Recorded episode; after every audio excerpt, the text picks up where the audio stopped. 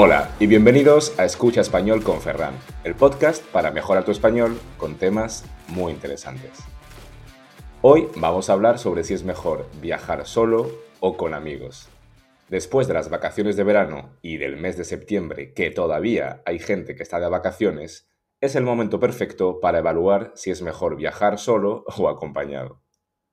Viajar es sin duda una de las actividades que más se han puesto de moda en los últimos años la gente ha descubierto que el mundo tiene muchas cosas que ofrecerles y se van sin pensárselo dos veces a la aventura.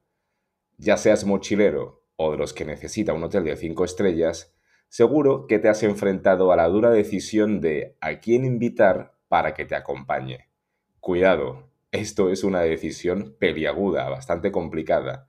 El viaje puede ser una catástrofe o un éxito dependiendo de con quién vayas. Empecemos reconociendo que viajar solo no es fácil.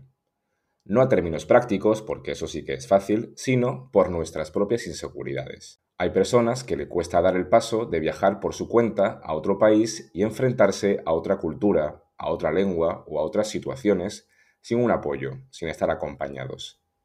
Quienes lo hacen siempre vienen encantadísimos, al menos la mayoría que yo conozco. Yo, la verdad es que no he viajado nunca solo, no se me ha presentado la oportunidad ni tampoco las ganas, pero me lo estoy replanteando porque viajar con gente a veces es un auténtico calvario. Yo creo que lo primero que hay que hacer es pensar qué tipo de viaje quiero hacer, para determinar si quiero estar solo o acompañado o con qué tipo de persona. Por ejemplo, ¿qué quiero hacer? ¿Un viaje cultural? Un viaje gastronómico, un viaje para evadirme del mundo y relajarme, o un viaje que se parezca a una excursión de colegio. Hay gente de todo tipo, de los que no organizan nada hasta el último momento, hasta gente que lo organiza absolutamente todo y que cada actividad tiene una hora limitada, y al final haces mucho sin ver nada y no disfrutas realmente del viaje. Después también hay personas que cuando viajan se ponen muy tensas y enseguida saltan, se ponen a la defensiva. Hay otras que son súper indecisas y no logran decidir qué plan hacer, y luego están esas personas que pasan completamente del viaje, no les importa, y se quedan durmiendo en el hotel hasta el mediodía. Ya me dirás tú qué tipo de persona eres y a ver si quiero viajar contigo o no. Cuando yo viajo, yo quiero disfrutar y empaparme del lugar donde estoy. No me interesa hacer o ver muchas cosas rápido y de sopetón, no. La ciudad o el monumento no se van a mover de allí y siempre puedo volver en otro momento del año y así tengo una excusa pues para seguir viajando. A mí me gusta disfrutar plenamente de lo que hago. Un buen paseo para disfrutar de la arquitectura de la ciudad, ir a visitar un museo importante, relevante, sin llevarme cinco horas dentro, por favor, que es un infierno. Comer en un buen sitio y disfrutar tranquilamente de un plato y una bebida típicos del lugar.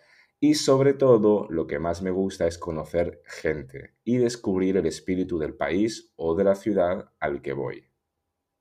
Es cierto que no suelo organizar muchos de mis viajes porque soy un desastre, me gusta más ir a la aventura e improvisar un poco, pero lo que decido hacer lo hago con tranquilidad e intensidad y con mucho interés.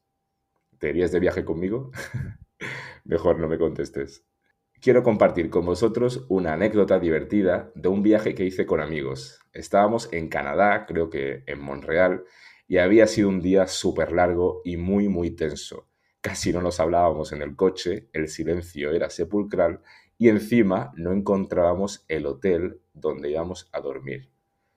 Hicimos una compra rápida de esto para hacer la cena cuando encontrásemos el hotel, con la mala suerte que dejamos el cartón de huevos en el capó del coche. No me preguntéis por qué, pero lo típico que, que dejas la bolsa encima del coche y se te, pues no sé, se te olvida el cartón de leche o los huevos como a nosotros en el, en el coche. Entonces, pues nada, estuvimos conduciendo por la ciudad con el cartón de huevo, estábamos paseando el cartón de huevos por la ciudad y de esto que el coche para porque era un semáforo, un paso de, peatones, y el cartón de huevos se abre y los huevos empiezan a caer y a romperse por todo el capó del coche. Bueno, Fue súper divertido, nos reímos muchísimo, nos quedamos sin huevos, pero bueno, pasamos un buen momento.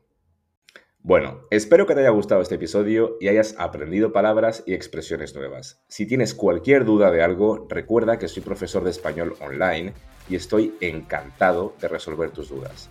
Encontrarás toda la información que necesitas en la descripción de este episodio. Nos vemos en el siguiente episodio. Recuerda elegir bien con quién viajas y espero que tengas un día maravilloso.